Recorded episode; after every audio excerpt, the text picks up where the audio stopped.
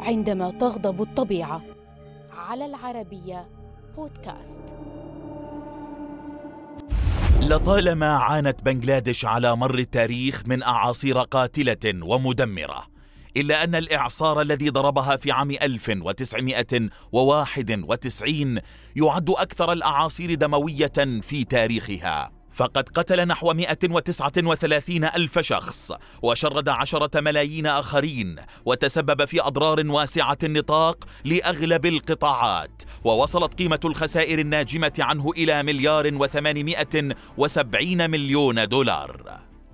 بدأت معالم الكارثة في العاشر من أبريل عام 1991 عندما نشأت عاصفة على بعد نحو ستة آلاف كيلومتر من خليج البنغال وبدأت في التحرك نحو الخليج وأثناء مرورها بالمياه الدافئة ازدادت قوتها وتحولت إلى إعصار من الدرجة الخامسة.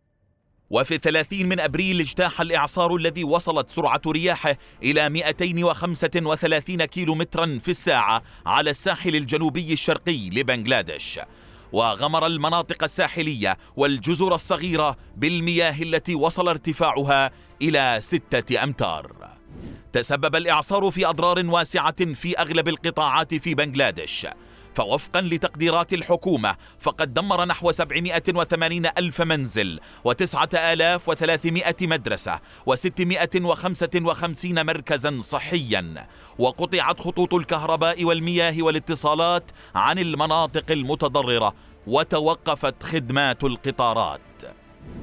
إضافة إلى تلوث أغلب الآبار في العديد من المناطق وعانى قطاع الزراعة من اضطرابات خطيرة بعد إتلاف نحو 247 ألف طن من محاصيل الحبوب ونحو 35 ألف طن من الخضروات والمحاصيل الأخرى إضافة إلى نفوق نحو 224 ألف رأس من الماشية ومليونين وأربعمائة ألف طائر من دجاج المزارع.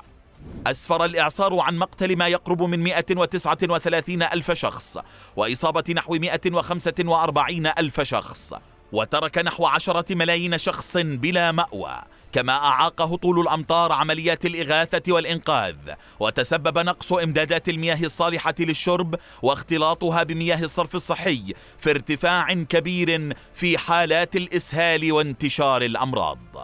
كارثة لا تزال عالقة في أذهان أهالي المدينة. خلفت خسائر كبيرة في الأرواح وفي الثروات وبلغت قيمة الخسائر الناجمة عن الإعصار بحسب فريق عمل تابع للأمم المتحدة مليارا وثمانمائة وسبعين مليون دولار.